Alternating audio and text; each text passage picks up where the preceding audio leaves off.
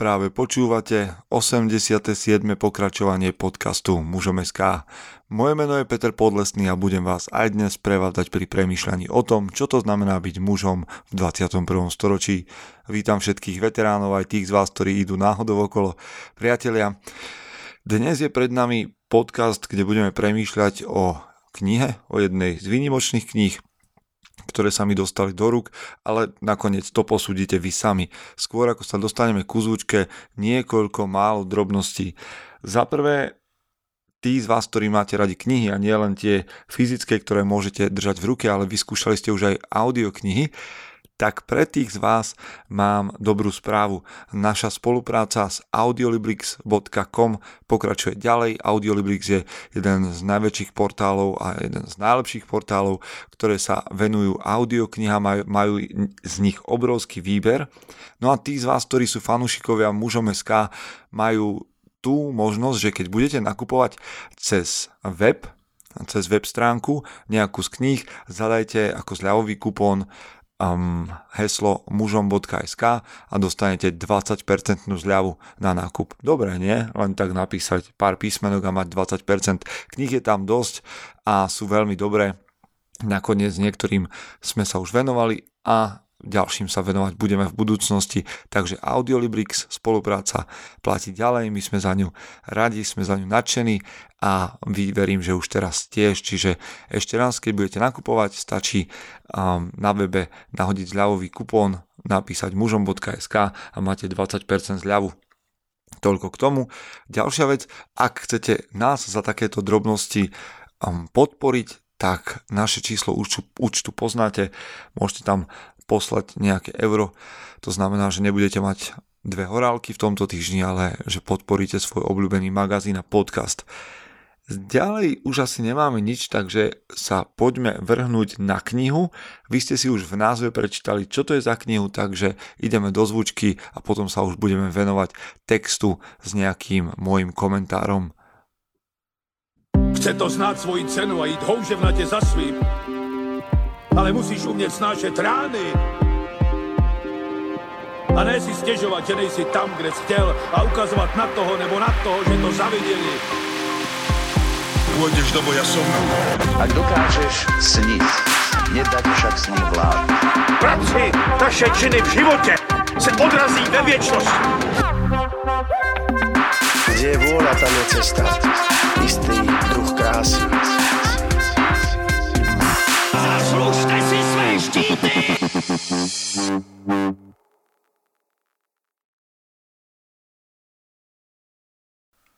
Vítajte po zvučke.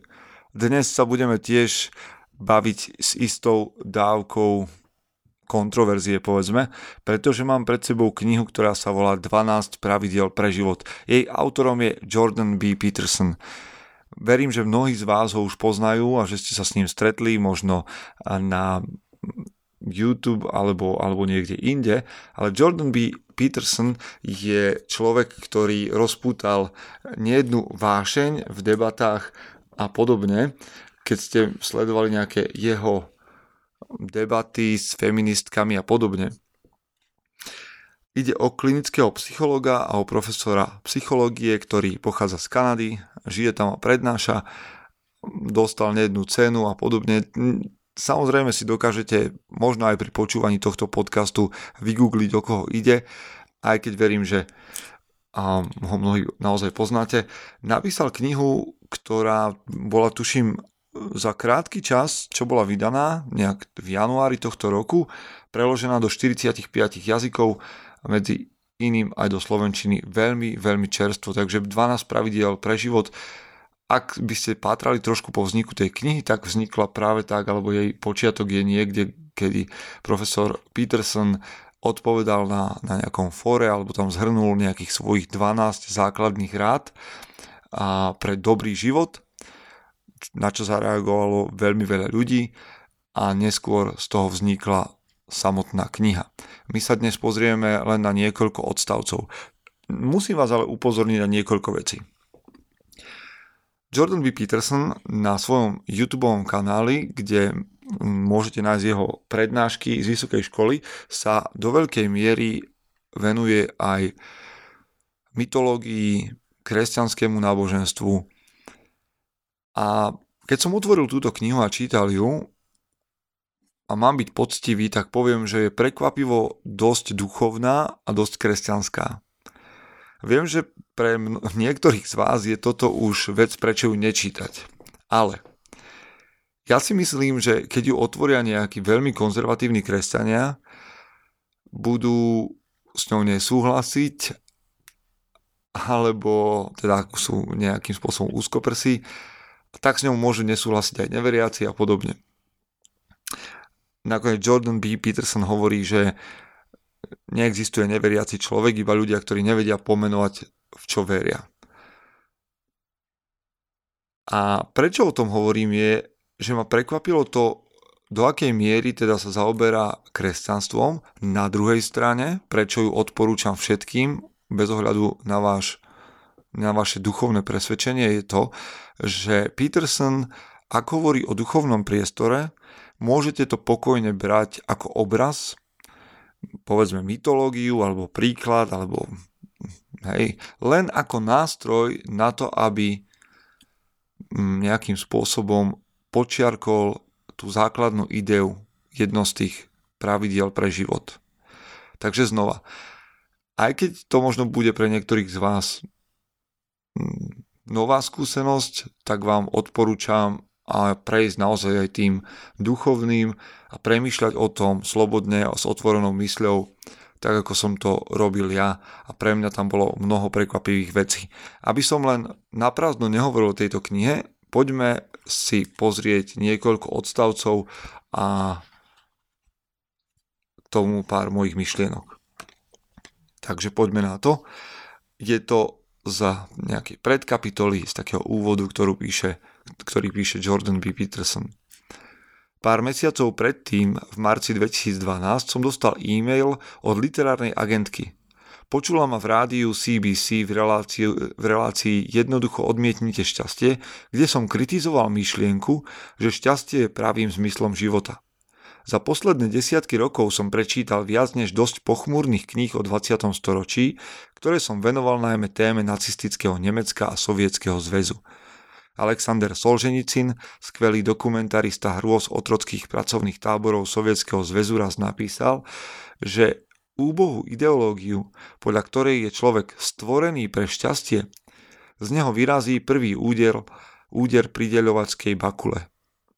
V krízovej situácii je utrpenie, ktorého, ktoré život nevyhnutne prináša výsmechom myšlienky, že človek by sa mal usilovať o šťastie. V rozhlasovej relácii som namiesto toho naznačil, že potrebujeme hĺbší zmysel – Poznamenal som, že povaha takého zmyslu je zachytená vo veľkých príbehoch minulosti a že má skôr dočinenia s rozvojom charakteru v čase núdze ako so šťastím. A na základe tohto vzniklo toto dielo.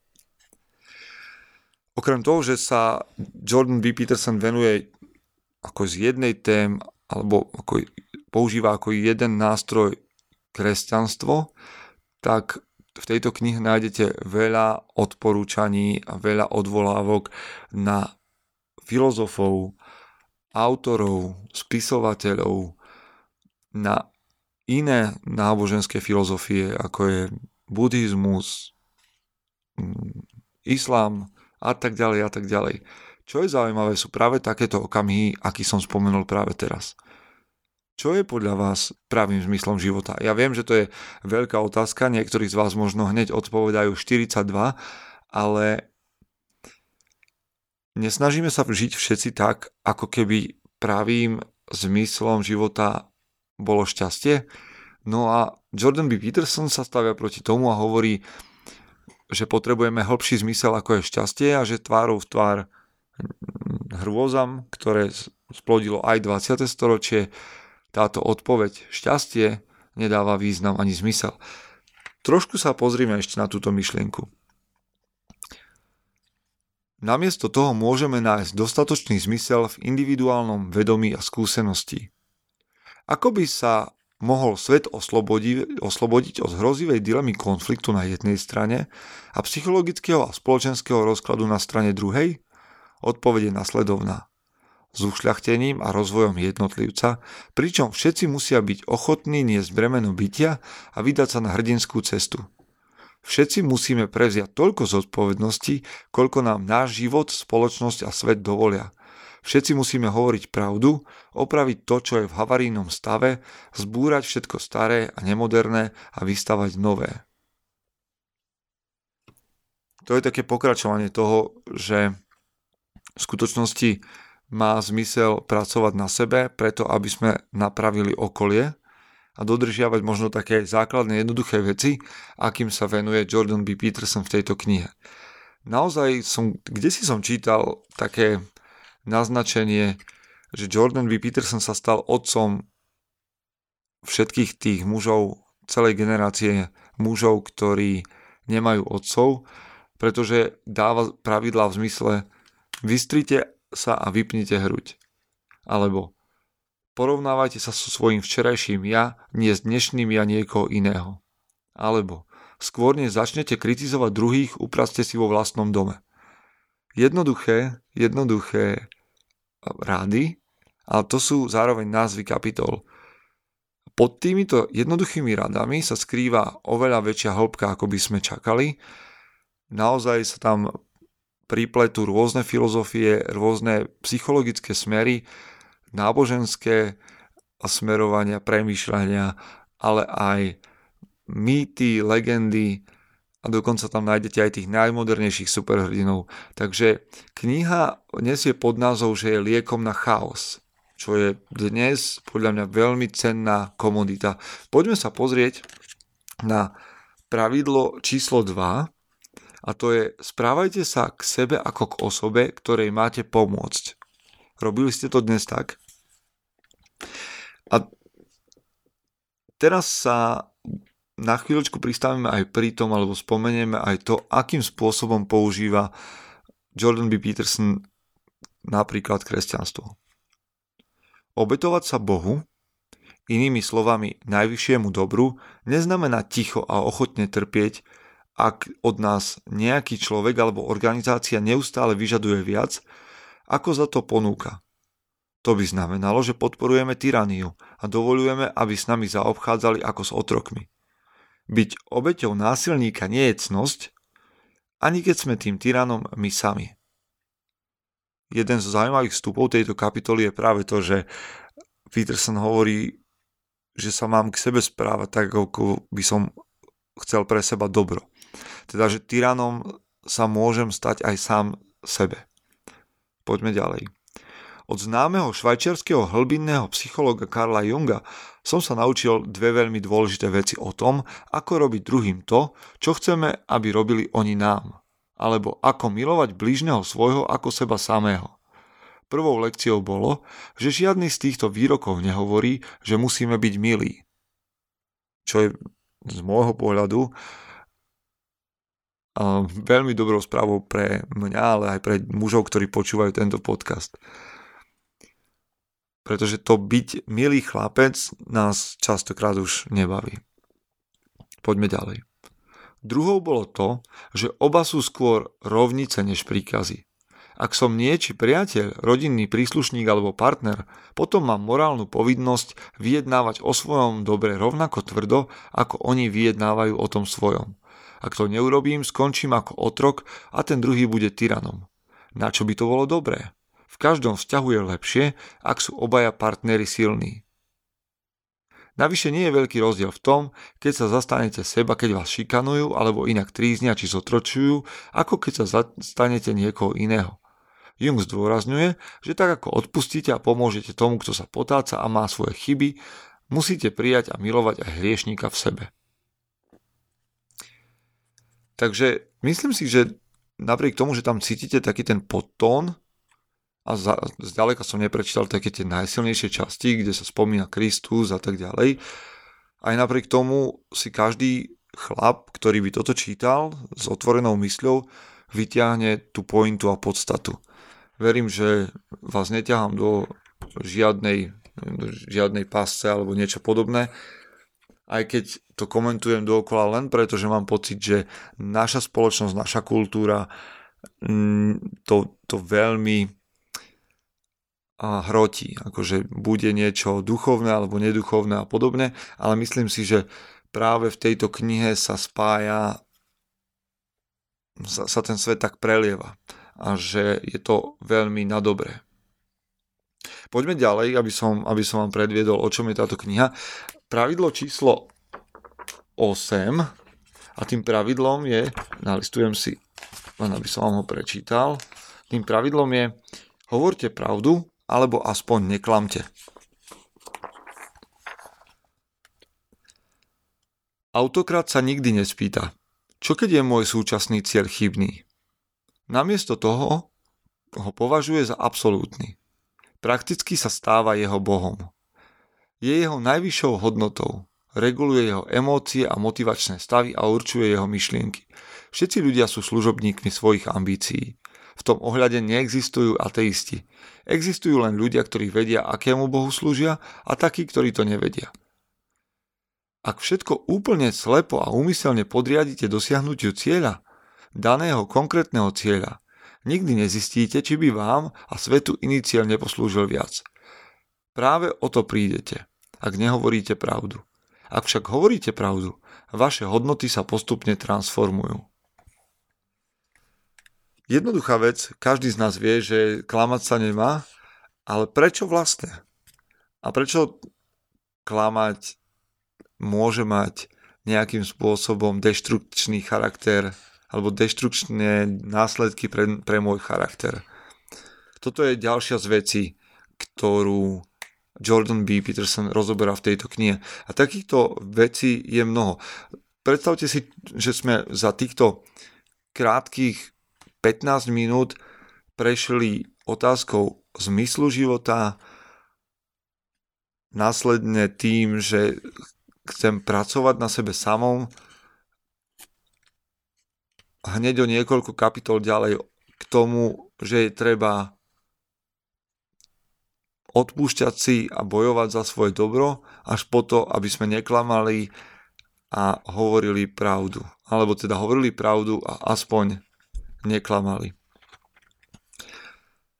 Takýchto kapitol je v tejto knihe veľmi veľa jedna zo zaujímavých myšlienok, ktorú som čítal a tu by som vám rád ešte ukázal na záver, je Homo sum humani nihil ame alienum puto, hovorí rímsky dramatik, dramatik Terentius. Nič ľudské nepovažujem za cudzie. Žiaden strom nemôže rásť do nebies dodáva čoraz desivejší psychoanalytik par excellence Karol Gustav Jung, pokiaľ jeho korene nesiahajú do pekla. Nad týmto tvrdením by sa mal zamyslieť každý, kto sa s tým stretne. Tento veľký psychiatr dospel po hlbokej úvahe k názoru, že bez súbežného pohybu smerom nadol neexistuje možnosť pohybu nahor. Preto je osvietenie také zriedkavé. Kto je ochotný sa na to podujať? Naozaj sa chcete stretnúť s tým, kto má moc na najhlbšom dne najohavnejších myšlienok? Aké boli nepochopiteľné slova Erika Harrisa, masového vraha zo strednej školy Columbine, deň predtým, ako zmasakroval svojich spolužiakov? Je zaujímavé vedieť, keď mám túto ľudskú podobu, že zomriem. Všetko nadobúda triviálny rozmer. Kto sa odvážil vysvetliť taký list, alebo ako ho dokonca ospravedlniť?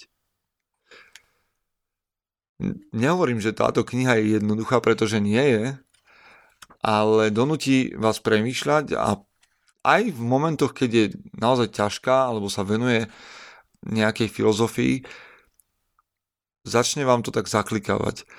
A vždy sa vráti k tomu, čo je podstatou tej danej kapitoly. Napríklad podstatou kapitoly, z ktorej som prečítal úryvok je robte to, čo má zmysel, nie to, čo sa oplatí. Verím, že táto kniha je veľmi dobrým sprievodcom, keď premyšľam o živote.